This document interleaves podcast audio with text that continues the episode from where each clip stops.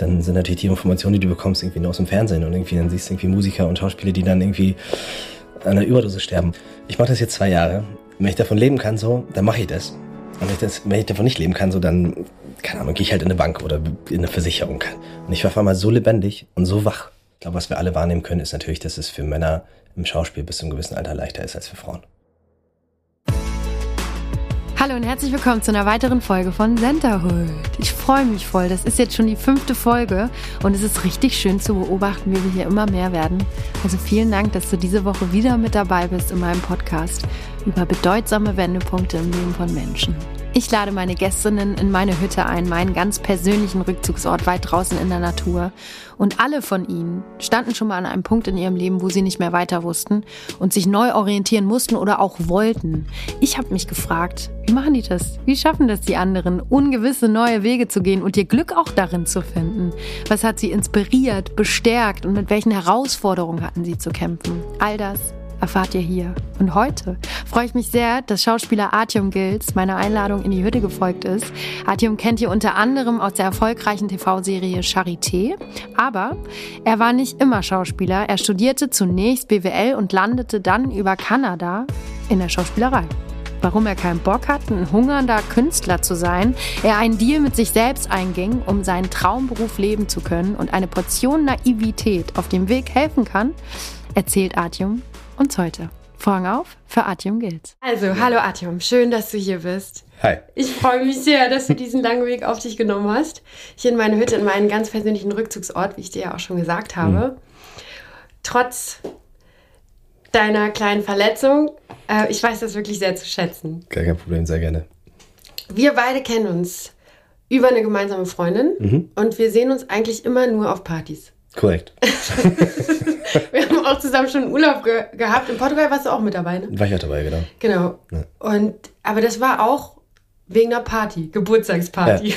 Also immer nur deshalb. Und es kam nie dazu, dass wir mal über deinen persönlichen Wendepunkt gesprochen haben, wie du eigentlich zur Schauspielerei gefunden hast hm. oder wie sie zu dir gefunden hat oder ich dich nie gefragt habe. Ja. Und deshalb finde ich es so schön, dass wir heute dieses Gespräch führen und du das nicht nur mit mir, sondern mit mehr Menschen heute teilst. Ja, danke schön. Ich freue mich auf jeden Fall auch hier zu sein. Schön. Ja. Äh, du hast mh, mm, relativ früh mit ähm, Kampfsport angefangen mhm. und hast Judo, Karate gemacht. Mhm. Und ich stelle mir das irgendwie, ich meine, das ist Leistungssport. Ich stelle mir das das sind gute Voraussetzungen für die Schauspielerei, denn auch da braucht es Disziplin, Ehrgeiz und so Kampfgeist. Aber erzähl mal lieber du selbst, nimm uns mal mit auf deinem Weg. Gab es da schon immer so einen Funken, Lust zu haben zu spielen? Ähm, also, ich glaube, zu spielen gab es immer einen Funken, aber zu Schauspielen ehrlich gesagt gar nicht. Mhm. Ähm, ich hatte ich glaube, ich stand einmal in der Schule auf der Bühne. Das war irgendwie so in der vierten Klasse bei so einem Theaterstück. Und sonst überhaupt nicht. War auch nicht in der Theater oder so. Oder so. Ähm, hatte aber immer, ich war ein relativ aufgewecktes Kind. Und ich glaube auch ein relativ aufgeweckter junger Bub. Was ja auch der Grund war, warum meine Eltern mich dann irgendwie zum Kampfsport geschickt haben, weil ich denen einfach so auf diese Nerven gegangen bin. Und ich weiß ehrlich gesagt nicht, ob Kampfsport, klar, Disziplin und Ehrgeiz und so weiter, das sind mit Sicherheit gute Voraussetzungen auch fürs, fürs Schauspiel. Ähm, aber es hat einen auch, oder hat mich auch hart gemacht. So, ich musste irgendwie mir dann auch erarbeiten, okay, ich darf Emotionen zulassen, ich darf irgendwie gewisse Körperpartien loslassen und irgendwie das irgendwie Sachen einfach zulassen. Das war irgendwie schon viel Arbeit. Ähm, genau. So, warte mal, jetzt bin ich. Und wie bist du dann, also wie bist du dann, wie ist es dann weitergegangen? Ich meine, du hättest ja auch eine Karriere weitermachen können im, im Leistungssport. Ja, ich war, Sport war irgendwie nie, also ich habe das nie als Beruf gesehen. Äh, ist vielleicht auch meinem Tra Trainer damals geschuldet, der uns, also ich habe wirklich viel Sport gemacht, ich habe viel Kampfsport auch gemacht und, und hatte auch total Glück, dass ich so einen, ja, einen Trainer hatte, der, der so eine Koryphäe war und irgendwie so weit voraus und uns so viel beibringen konnte. Aber er hat uns nie dahin gepusht, dass es irgendwie in den Leistungsbereich ging, ähm, weil er immer gesagt hat, so, ey, mach doch, wir können das immer als Hobby haben, so im Beruf könnt ihr, macht einen anderen Beruf, ihr könnt da besser von leben, es ist leichter, ähm, ihr macht euren Körper nicht kaputt. Und dann gab es diese Idee eigentlich auch nie. Die Idee gab es irgendwie erst so im Nachhinein, im Reflektieren, irgendwie im Studium, wenn ich mit Freunden gesprochen habe, die meinen so, ach krass, und hast du irgendwie, warum hast du nicht weitergemacht? Ich so, mhm.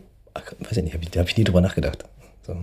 Du, du, hast, du hast sozusagen von da bist du dann, hast du ein ganz, du hast ganz andere Jobs gemacht und mhm. ganz, äh, ganz was anderes auch studiert. Wie, wie war denn der Weg dorthin? Naja, ich stelle ich mir das vor, du in der Pubertät und sagst jetzt, ja. was mache ich? Naja, ich in der Pubertät, genau, was mache ich? Ich hatte so, hatte so zwei, ich glaube, ich würde mal sagen, so zwei Felder, die mich interessiert haben. Einmal die Medizin und dann habe ich ein Praktikum im Krankenhaus gemacht. Es war auch nur ein Schülerpraktikum, aber es hat mir gereicht. Ich so, nee, so no fucking way mache ich das nie im Leben.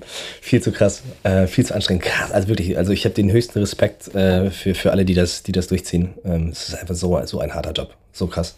Da hast du ein Praktikum gemacht oder hast ja, du eine genau. Ausbildung gemacht? Nee, ich habe nur, also wirklich nur so ein Schülerpraktikum gemacht im Krankenhaus und ich fand das einfach, also da war mir schon klar, nee. Okay. Ja.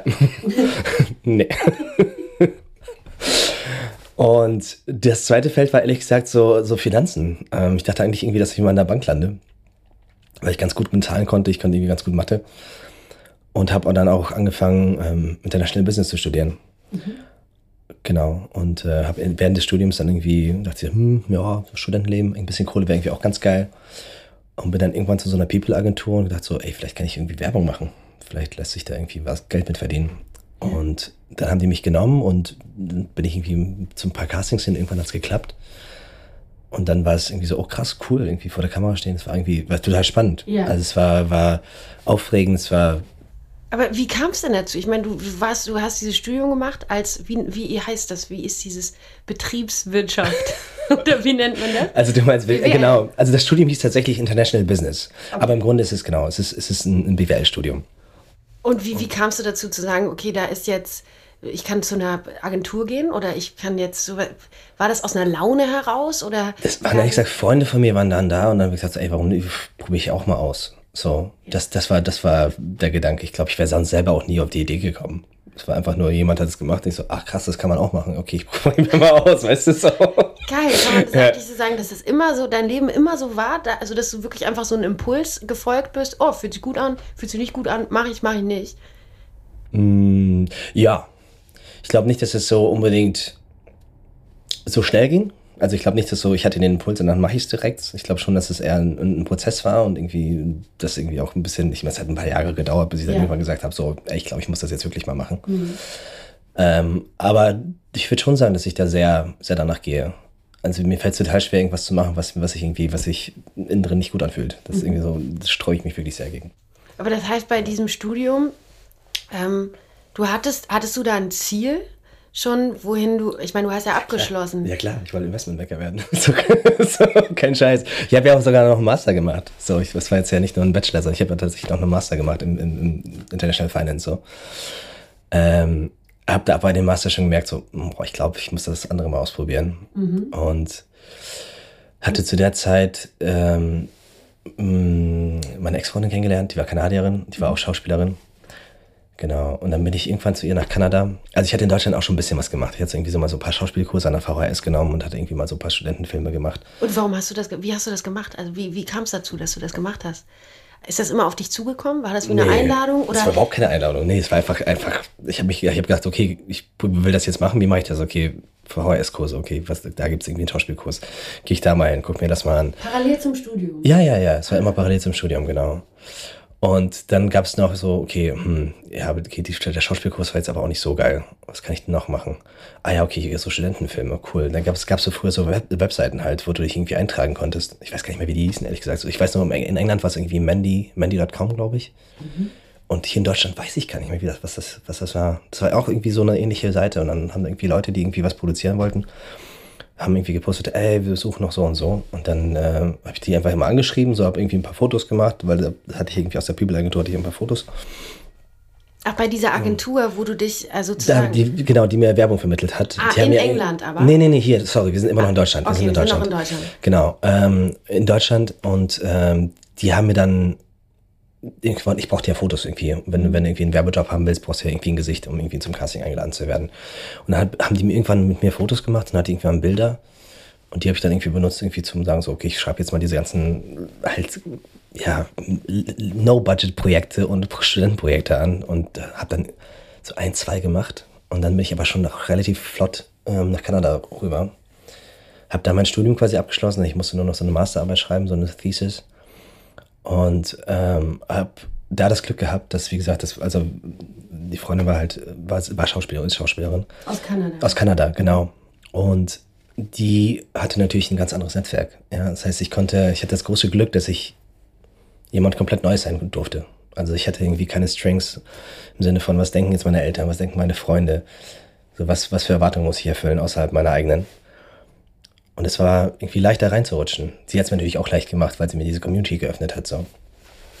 Und dann war ich da für anderthalb Jahre und habe mir wirklich jeden Tag so vieles gegen irgendwie so Schauspielunterricht reingeballert. Mhm. Hatte mich damals aktiv dagegen entschieden, irgendwie mich hier an der Schauspielschule zu bewerben, weil ich dachte, so jetzt nochmal vier Jahre an der Uni, so das packe ich nicht. So, mhm. das, ähm, war mir zu viel. Also wie gesagt, ich hatte den Master ja auch schon gemacht. Also war dabei, den zu machen. Das hatte ich mich nämlich auch gefragt, warum ja. Toronto? Jetzt macht es natürlich Sinn wegen der genau. Freundin auch. Warum nicht in Deutschland? Was ist der Unterschied, ne? Ja. Hier zu lernen und zu lernen in, in Kanada. Ja, wie gesagt, ich wollte also ich wusste, ich brauche Grundlagen. So, ich mhm. wusste, ich brauche irgendwie irgendein Handwerk, irgendwie irgendwas, womit ich arbeiten kann. Weil ich hatte, ich habe ja absolut keine Ahnung davon gehabt. So, ich wusste ja überhaupt nicht, was ich tue. Ich meine, so eine Werbung, okay, dann läuft man irgendwie ein bisschen rum und, und grinst oder so, aber irgendwie so ein, eine Szene auszuarbeiten oder irgendwie so eine, so eine Figur auszuarbeiten, ist halt irgendwie doch nochmal was anderes. Und wie gesagt, und genau, und ähm, hatte da das große Glück, dass es in Toronto einfach so ein, so ein, so ein easy Start war. Und ich habe mich, wie gesagt, gegen ein Schauspielstudium entschieden, weil ich dachte so, ey, wenn ich jetzt anfange, mich hier irgendwie auf Schauspielstudien zu bewerben, äh, also so, so auf, auf, auf Schauspiel, wie sagt man, doch, ja. auf, auf Studium zu bewerben, genau. Ja. Das ist dann einfach, es dauert mir zu lange. So, ich bin jetzt schon fast sechs Jahre an der Uni, so ich wollte arbeiten. So, weißt du, ich mhm. hätte gedacht, so den Rest irgendwie lerne ich on the job. So, das mhm. wird schon irgendwie funktionieren. Wie alt warst du da? Als ich nach Kanada rüber bin, mhm. äh, ich glaube so 25, 26 war ich da. Okay. Ich glaube so, ich, warte mal, ich muss überlegen. Ja, doch, doch, sowas in die Richtung. Okay.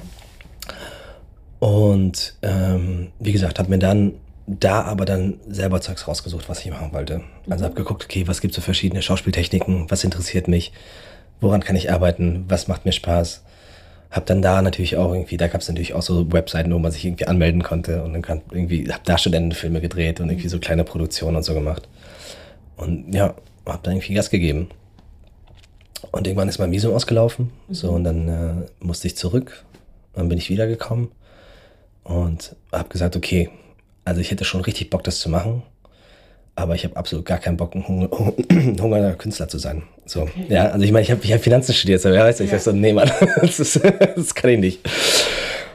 Und ich muss auch dazu sagen, also das Finanzding, ich habe auch gemerkt, so im Studium, also ich habe das einigermaßen gut hinbekommen, auch ganz gut hinbekommen, aber es gab so Leute, die waren so leidenschaftlich, weißt du, die waren so dabei irgendwie und gesagt, so krass, ich breche jetzt so einen Zinssatz von äh, irgendwie von dem Kredit und das ist voll geil und ich so, äh, ja krass, also verstehe ich, aber triggert mich jetzt nicht so wie dich, also, also brenne ich jetzt nicht so für. Das war halt im Schauspiel anders. Mhm. Und ähm, gab es da so einen Moment, als du in Toronto warst, ja. ähm, was dich so, ja, was was so ein entscheidender Punkt war für dich, dass sich das so angefasst hat?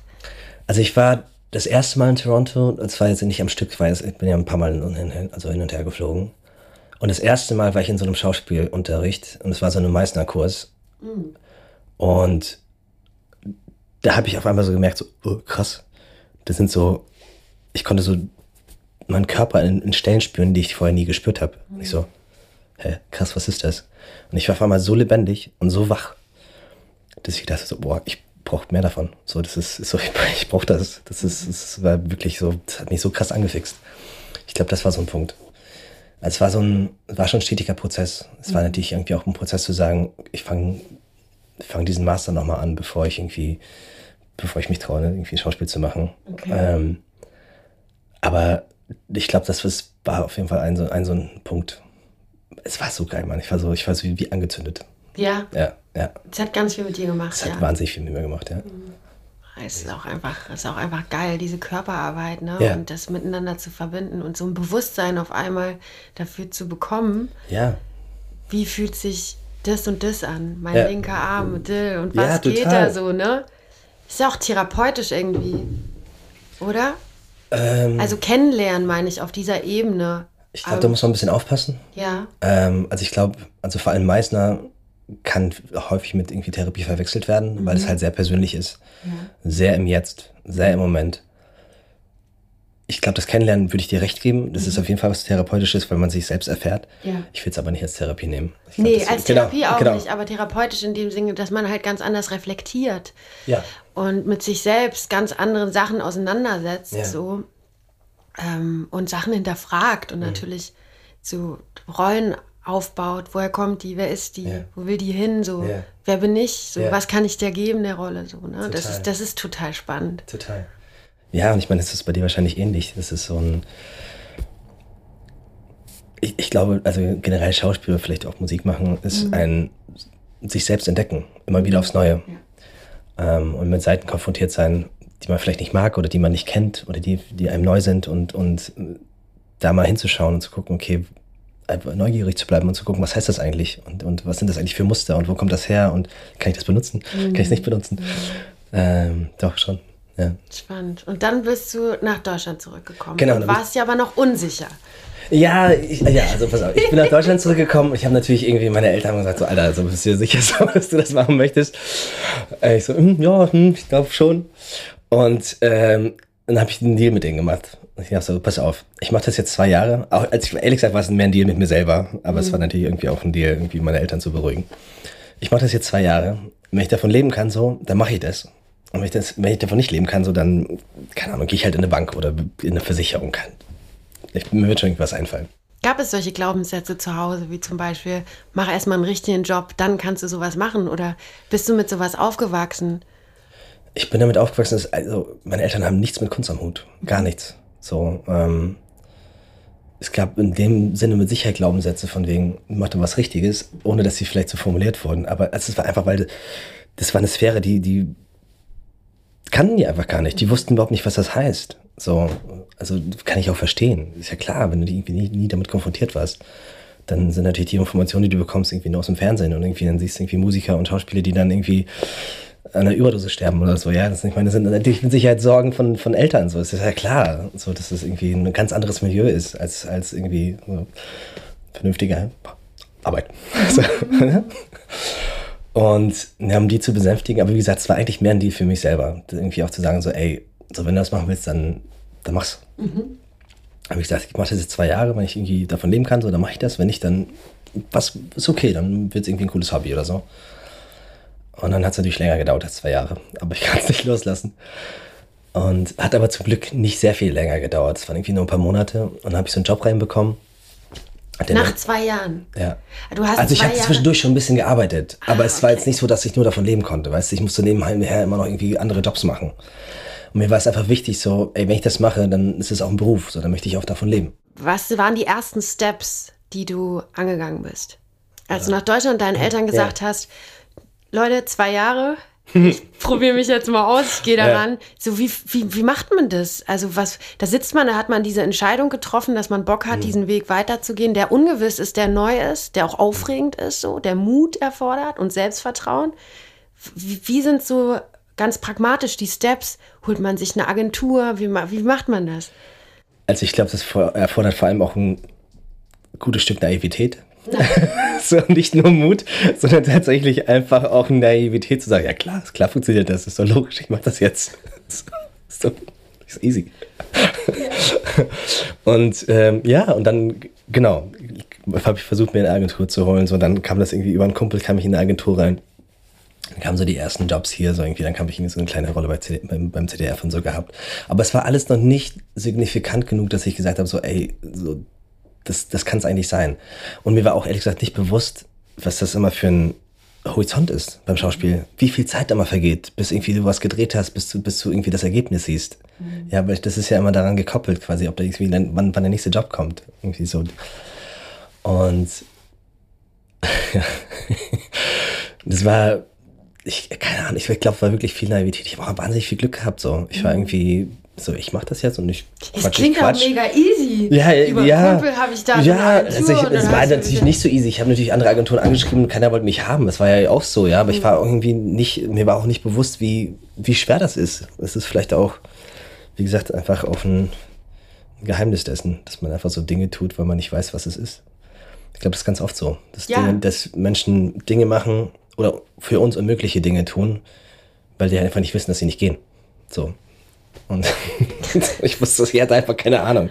So. Aber aus der Naivität hast du es sozusagen, bist es angegangen oder ja. gab es da schon so einen gewissen Motor, der innerlich so, ein, so, ein, so eine Absicht zu sagen, warum mache ich das und warum mache ich nicht das andere, was ich gelernt habe? Naja, also die Absicht gab es natürlich, weil das, das sich so viel besser angefühlt hat als das andere. Also die Absicht gab es schon. Es gab ja natürlich auch die Absicht, dass man, ich meine, deswegen habe ich ja diesen Vertrag mit mir selber geschlossen. So, ey, ich mache das jetzt so in, in zwei Jahren, ich gebe jetzt mal Gas.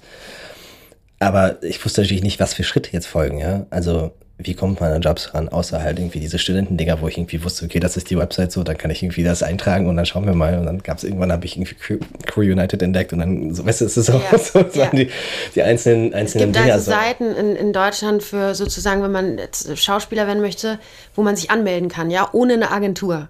Genau. Genau. Ja, das sind so Seiten, wie gesagt, es ist so ein bisschen wie Craigslist, sagt ihr das was? So Craigslist? Mm -mm. Nee, okay, so im Grunde so ein eBay-Kleinanzeigen für, für Jobs. Ja. So, sagen wir mal so, ja, so ein Ebay-Kleinanzeigen für irgendwie, jemand bietet was an, weil irgendjemand braucht und dann guckt man irgendwie, wie es, meistens ist das absoluter Schrott, übrigens. nur, als, nur als Info für alle. Aber auf diesen Seiten bist du, ja? Auf den Seiten bin ich immer noch vertreten, genau. Sehr gut. Ja. okay, und dann bist du in dieser Agentur und hast sozusagen genau. die ersten Jobs bekommen. Genau. Was hat dich hochgehalten? Ich meine, auf diesem Weg zum, wie viel, wie viel Zeit ist da vergangen zwischen dem, zwischen dem, dem Vertrag ja. bis hin ja. zum ersten Job? Wie viel Zeit war das? Weiß ich nicht. Weiß, weiß, weiß, ich wirklich nicht. Und das Einzige, also ich hatte ja diesen, das war ja auch gar nicht mein, mein Fokus. Mein Fokus war, okay, in zwei Jahren, da muss ich halt irgendwie, muss ich ein paar Jobs gehabt haben. So. Deswegen war der erste Job auch gar nicht irgendwie so, so einschneidend. Ich weiß nur, dass das einschneidende Erlebnis war, okay, geil, ich habe jetzt einen Job, der mir halt so viel Geld bringt, irgendwie so einen Puffer gibt, dass ich das jetzt machen kann. Mhm. Das war eigentlich das Ding, so weißt du. Und ich glaube, das, was es so hochgehalten hat, war einfach nur so, ja, ja klar, ich habe es auch gesagt, dass ich das mache, ich muss, mach ich das auch. Also, das war so. Hattest du da so mit Niederschlägen zu kämpfen? So auf dem Weg, dass du Überhaupt so dachtest. ist das Sarkasmus? Natürlich ist das Sarkasmus, Mann. Boah, du bist so cool, du ziehst so durch. Ich bin die ganze Zeit so, ja, aber wie war das denn für dich? Ja, weiß ich, ja, war ich mit einem Freund. Denkst du, wow, wow, du Glückskind, du Sonnenkind. Erzähl mal. Lass uns also, mal teilhaben davon. Natürlich sind da die ganze Zeit Zweifel gewesen. Und ich, ja, ich habe das jetzt so beschrieben und ich habe auch wirklich wahnsinnig viel Glück gehabt. Muss ich einfach sagen. Ich hatte wirklich wahnsinnig, wahnsinnig viel Glück, weil ich einfach extrem coole Menschen irgendwie kennengelernt habe. Aber klar, die ganze Zeit gibt es Zweifel. Ich meine, weißt du was selber? So, du beschäftigst dich nur mit dir selber und vergleichst dich die ganze Zeit. Okay, bin ich gut genug? Bin ich nicht gut genug? Scheiße, schaffe ich das überhaupt? Habe ich das überhaupt? Ah. So, klar gibt es da Rückschläge. Die ganze Zeit. Und dann kriegst du ein paar Jobs und ich denke so, ah, scheiße. Ah. So, absolut. Ich meine, das ist ja immer noch Alltag. Ja, das ist, das ist, ich glaube, es geht jedem Schauspieler, jeder Schauspielerin so. Das ist irgendwie immer, dass, dass man an sich zweifelt. Ich glaube, das ist total menschlich. Und hattest, hast du dir Tools aufgebaut über die Zeit in ja. diesen zwei Jahren, damit du damit besser umgehen kannst? Genau, pass auf. Ah, das, das hätte ich jetzt vielleicht mal erwähnen. Ich habe Tools aufgebaut. Ähm, psychologisch weiß ich gar nicht so sehr, ob ich mir Tools aufgebaut habe. Und da hat mir vielleicht der Kampfsport tatsächlich geholfen, weil ich es immer gewohnt war, immer zu trainieren. So, und das war zum Beispiel in Deutschland, wenn du auf der Schauspielschule bist, dann bist du fertig, dann bist du ausgebildet. Und das war in Nordamerika eben nicht so. Das heißt, ich war ja jeden Tag bei irgendwelchen Classes. So, ich war immer irgendwo quasi wie im Gym, ja, wie im Fitnessstudio und habe quasi trainiert. Ja, irgendwie verschiedene Techniken oder irgendwie, ich habe irgendwie immer was gemacht. Und das habe ich versucht, mir hier aufzubewahren. Das heißt, ich habe irgendwie hier geguckt, irgendwie, was gibt's in Berlin für, für, für Kurse, also wo kann ich hingehen, was, was macht Spaß. Teilweise habe ich sogar selber geleitet dann, weil mir die anderen nicht gefallen haben. So weißt du, ich habe den irgendwie bei mir im Wohnzimmer gemacht und, und Leute eingeladen und irgendwie dann irgendwie dann so gearbeitet. Also ich glaube, das hat mich über Wasser gehalten, dass ich trotzdem immer wieder was gemacht habe und nicht irgendwie nur einfach irgendwie so im Erdboden versunken bin. Also es gibt in Deutschland solche gar nicht so wie. Es gibt die schon, es gibt die schon, aber es gibt die nicht, oder die waren zumindest nicht so, wie ich mir das gewünscht hätte. Und die waren zumindest nicht so, wie ich die gekannt habe. Mhm. Ja, die waren, da war nicht so ein Drive und da waren nicht so Leute drin, die jetzt irgendwie, die, also in Kanada war es wirklich so, da waren Leute, die, die, die haben gearbeitet ohne Ende und die kamen trotzdem zu diesen Classes. Irgendwie um, um quasi zum Training zurück, weißt du? Und dann hast du natürlich einen ganz anderen Austausch gehabt, so, was irgendwie, wie geht das Business ab, was macht man und so weiter. Das ist hier nicht unbedingt so. Spannend, okay. Ja. Und das hast du in den zwei Jahren oder machst du heute immer noch? Ähm, ich mache das mittlerweile weniger, mhm. tatsächlich. Ähm, ich glaube zum einen, weil ich irgendwie ein gewisses Selbstbewusstsein entwickelt habe. Natürlich habe ich jetzt einfach auch andere Tools, mhm. um zu sagen, okay, ich kriege das irgendwie auch anders hin. Ich will das eher mit Freunden machen und weil ich es einfach auch hier nicht so gefunden habe. Okay, verstehe. Tatsächlich, ja. Und was ist passiert über die Zeit? Gab es noch mal einen Moment nach diesen zwei Jahren, wo du mit dir selber saßt oder mit deinen Eltern? So, Status Quo? Wie war das? Status Quo gab es die ganze Zeit natürlich. Meine Eltern waren so, nee, bist du sicher, dass du das machen willst? Ich glaube, es, es also, ich weiß nicht, wie es dir geht. Ich weiß nicht, hast du Künstlereltern? Oder? Ja, Mama, ja? Mama ist ah, ja, okay. äh, Musikerin, ja. Okay. Schlagzeugerin. Dann ist es vielleicht einen Tacken einfacher. Ähm, also, ja. schätze ich mal. Bei mir war das schon so, ich glaube, das dauert einfach, bis, bis, bis das verstanden wird. Und es ist ja auch so für Verwandtschaften ganz ander, so eine ganz andere Linie, die überschritten werden muss.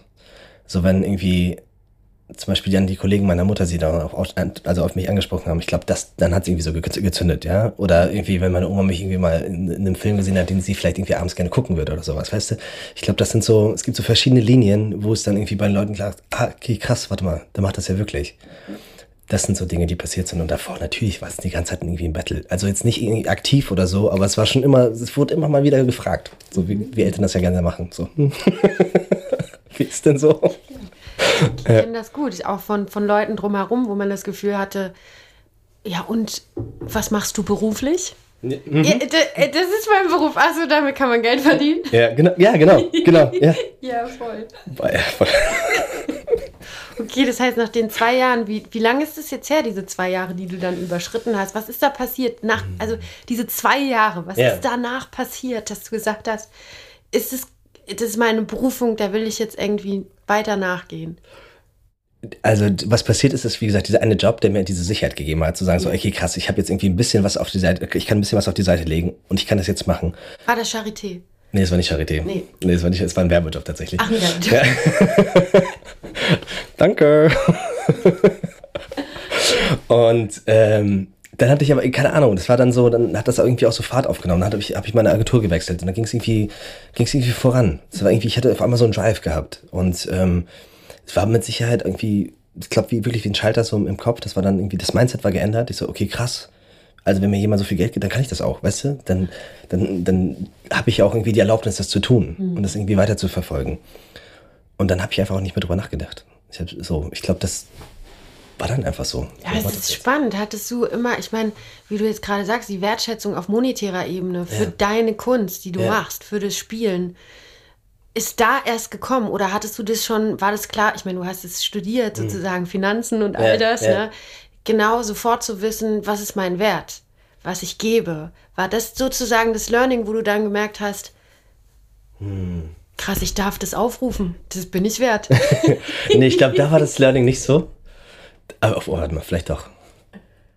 Ein Teil davon. Ein Teil davon, sagen wir mal so. Es war, glaube ich, ein Teil davon, aber es ging tatsächlich darum, dass man so, dass ich irgendwie sage, so, ey, es funktioniert. So, weißt du, es ist irgendwie, weil das Ziel war ja, ich kann davon leben. Und ich kann davon leben. So, dann kann ich es ja auch weiter, weitermachen. Und dann habe ich es einfach gemacht. So, und total viel Glück gehabt, muss man auch dazu sagen. Weil ich, also, war ja immer noch naiv und blind und, und einfach wahnsinnig viel Glück gehabt. Krass. Hm. Ja, und sicherlich auch Talent und Arbeit. Ja, nee. glaubst, du, es ist, glaubst du, es ist ein Unterschied als Quereinsteiger, so nenne ich das jetzt ja. mal? Ähm, glaubst du, es ist einfacher für Männer als für Frauen? Also ich glaube, das, was wir alle, vielleicht, ich sage, ich pauschalisiere jetzt mal, ich glaube, was wir alle wahrnehmen können, ist natürlich, dass es für Männer im Schauspiel bis zu einem gewissen Alter leichter ist als für Frauen. Mhm. So, ich glaube, Frauen bekommen bis zu einem gewissen Alter Rollen, dann gibt es eine Riesenlücke und dann kriegst du quasi erst wieder Rollen, wenn, irgendwie, wenn du die Oma spielst, mhm. gefühlt. Ich glaube, das ändert sich auch mittlerweile. Ähm, aber in meinem, so ohne Vorerfahrung, irgendwie mit 26 oder, da war ich ja noch in Kanada, sagen wir mal, ich bin irgendwie, ich, sagen, ich war 28 oder so, oder 27, 28, sowas in die Richtung. Zu sagen, okay, ich probiere das jetzt mal. Ich glaube, das ist doch wahrscheinlich für Männer einfacher als für Frauen. Also zumindest was, was Film angeht. Vielleicht ist es auf der Bühne anders. Mhm. Aber so was Film, Fernsehen angeht, wahrscheinlich schon, ja. Und wie, wie nimmst du die, die Welt wahr, die Schauspielwelt? Ist die, ist die hart? Wie empfindest du das? Wie machst du das? Mm, ich habe sie ehrlich gesagt nie als hart empfunden. Ich fand es immer wahnsinnig kollegial. Ich fand es immer total zugänglich. Es ist natürlich hart, wenn man äh, wahnsinnig viel Arbeit reinsteckt, zum Casting geht und dann den Job nicht bekommt. Klar ist das hart. So. Aber es ist nicht so, dass ich irgendwie das Gefühl habe, dass es die ganze Zeit Ellbogen sind. So das, das Gefühl habe ich zum Beispiel gar nicht.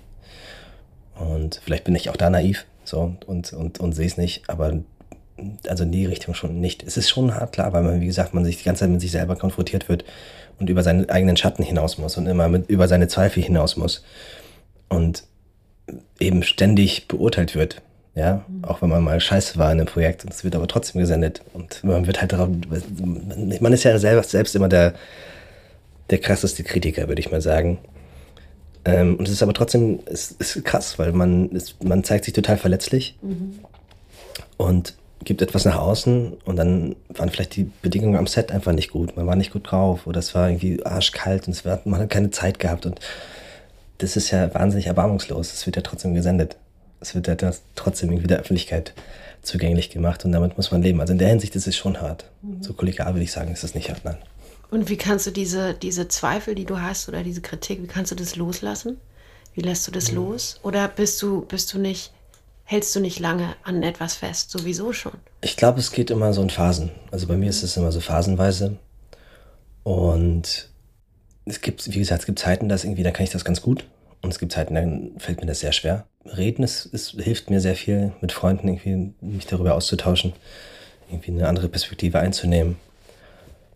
Und einfach dann auch zu gucken, so, ey, war das wirklich, war das überhaupt für mich? Ja, oder also hat es quasi dieses Gefühl ausgelöst, was ich so, was ich so feiere und was ich so schön finde. Und wenn es das Gefühl nicht ausgelöst hat, dann ist es vielleicht auch okay. So, dann war es einfach für jemand anders und ist doch super. Ist doch schön, dass es jemand anders bekommen hat. Was würdest du jemandem mitgeben, der jetzt an so einem Wendepunkt steht? Ich glaube, Neugierde. Ich würde einfach sagen, neu, einfach neugierig bleiben, neugierig sein. Weil das macht es einfach sehr viel leichter. Das macht das Leben einfach sehr viel leichter. Das macht diesen Job sehr viel einfacher, weil man einfach sehr viel mehr Input bekommt. Und sobald, solange man neugierig ist, hat man irgendwie auch ein Rohr nach außen. Man, man kann mit Leuten connecten und dann, ich glaube, solange man die Energie quasi in eine Richtung fokussiert oder die Aufmerksamkeit in eine Richtung fokussiert, dann geht die Energie auch dahin und dann passieren irgendwie auch Dinge, auch wenn es vielleicht länger dauert und man es irgendwie sich da durchwuseln muss. Aber ich glaube, das würde ich immer mitgeben. So neugierig bleiben und einfach machen. Schön. Vielen Dank. Sehr gerne. Wann kann, man dich denn, wann kann man dich denn bald wieder sehen? Auf der Leinwand oder im Fernsehen? also man kann mich gerade beim Boot sehen auf Sky. Ähm, genau. Und äh, das nächste, was glaube ich rauskommt, wird wahrscheinlich erst im März sein. Ähm, das wird so eine, so eine Rom-Com für Netflix. Far Away heißt die. Genau. Vielen Dank. Ja, sehr gerne. Danke ich möchte dir gerne noch auch was noch was mitgeben. Ah, ja. Du hast jetzt so viel von dir geteilt, dass ich mir so denke, oh, ich würde dir gerne eine Krafttierkarte mitgeben. Vielleicht, ist es, vielleicht sagst du jetzt, das ist ein weiteres Tool für dich auf deinem Weg. Ich liebe das immer. Und du musst wissen, dass das wirklich, dass du nur das annehmen musst, vielleicht mischst du selber mal, was mit dir in Resonanz geht und was nicht. Okay. Lässt du los. Was sind denn Krafttiere? Magst du mir das kurz erklären? Krafttierkarten sind sozusagen Karten, ähm, die dich die dich unterstützen für eine Frage, die du dir selber stellst oder mit einer Absicht, mit einer Intention, wo du reingehst, äh, die dir ein Zeichen senden okay. und dich für diese Frage unterstützen oder dir nochmal einen Perspektivwechsel geben. Ich habe das, ich ziehe das immer total gerne, weil ich, ich mache das manchmal für einen Tag, dann für ein, oder für eine Woche oder für ja. ein gewisses Projekt, wo ich jedes Mal denke, oh, guter Reminder. Okay, cool. und ich habe zum Beispiel bei meiner Geburt, das yeah. ist krass, weil du jetzt fragst, hatte ich nämlich, ähm, äh, als meine Tochter geboren wurde, habe ich eine Krafttierkarte die Nacht vorher, weil wir sollten es einleiten, weil es schon so überfällig mhm. war. Und habe ich einen Brief an sie geschrieben und habe eine Krafttierkarte äh, gezogen, der Elch. Und ich hatte sozusagen eine richtig Hardcore-Geburt, was 17, 18 Stunden gedauert hat. Und dann war es irgendwie so, okay, Notkaiserschnitt oder ja. weiter versuchen. Und ich habe mich an diesen Elch erinnert in ja. dieser Extremsituation, wo drauf stand, du bist selbst, du, du weißt für dich am besten, was für dich am besten ist, denn du bist an diesen Punkt gekommen, nicht ohne Grund. Also entscheide du. Und da, daran habe ich mich. Oh, krass. Und ich bin so froh ja. drüber, weil dann habe ich mich für die richtige Sache entschieden und wir beide konnten, können leben heute so, ne? Wow. weil das wirklich wow. extrem war. Und das ist zum Beispiel eine Geschichte zu diesen Krafttieren. Krass, okay. Das heißt, ich stelle mir jetzt eine Frage, ja? Ein Brief muss ich nicht schreiben, oder? Oder eine Intention. Okay. Okay. Ich stelle mal eine Frage. Alles klar. Und dann machst, kannst du das so auffächern und dann mit der linken Hand, weil das die Herzenshand zum Herz wird, ah, okay. da wo es warm wird, da ziehst du dann was raus. Der Waschbär. Der Waschbär? Ja. Was steht da? Du hast alle Mittel, die du brauchst. Okay. Jetzt kommt das Büchlein. Mhm. Alles, was du brauchst, liegt direkt vor dir. Es gibt keinen Grund zu klagen und äh, Dramen zu erzeugen oder dich zu sorgen, ob du in der nächsten Stunde, am nächsten Tag oder im nächsten Monat auch genug haben wirst. Was immer du brauchst, wird da sein. Du musst vielleicht ein wenig danach suchen, aber es wird da sein. Vertrau darauf. Es gibt keinen Anlass zur Sorge, wirklich nicht. Nutze Gehirn und Intuition gemeinsam, um dir nicht nur bei der Lösung des Problems zu helfen, sondern um das Problem zu lösen. Du musst ein wenig herumstochern, bis du findest, was du brauchst. Manchmal folgst du einfach einem Impuls und schaust unterm Sofa nach deiner verlorenen Brieftasche und da ist sie. Es ist in Ordnung, wenn du nicht gleich auf die Lösung stößt. Agiere nicht blindlings oder aus Angst. Es ist unmöglich, deine Intuition wahrzunehmen, wenn du wild in der Gegend herumspringst. Entspann dich, vertraue darauf, dass alles auftaucht, was du brauchst. Oh, süß. Danke. Vielen Dank, danke, dass du da warst. Sehr gerne, danke dir. Das war das Gespräch mit Artio. Ich hatte sehr viel Spaß. Ich glaube, du hast es gehört. Wir haben sehr viel gelacht. Ich hoffe, du auch. Wenn du Lust hast auf eine Centerhood Playlist, wo all die Lieblingssongs meiner Gästinnen drin sind, dann schau doch mal bei den Show Notes vorbei. Dort ist der Link dazu. Und den ein oder anderen Song, den werde ich auch bald live singen. Ich gehe nämlich zum allerersten Mal auf erste eigene Deutschland-Tournee im April. Und ich würde mich sehr freuen, dich dort zu sehen. Ganz viel Liebe von mir.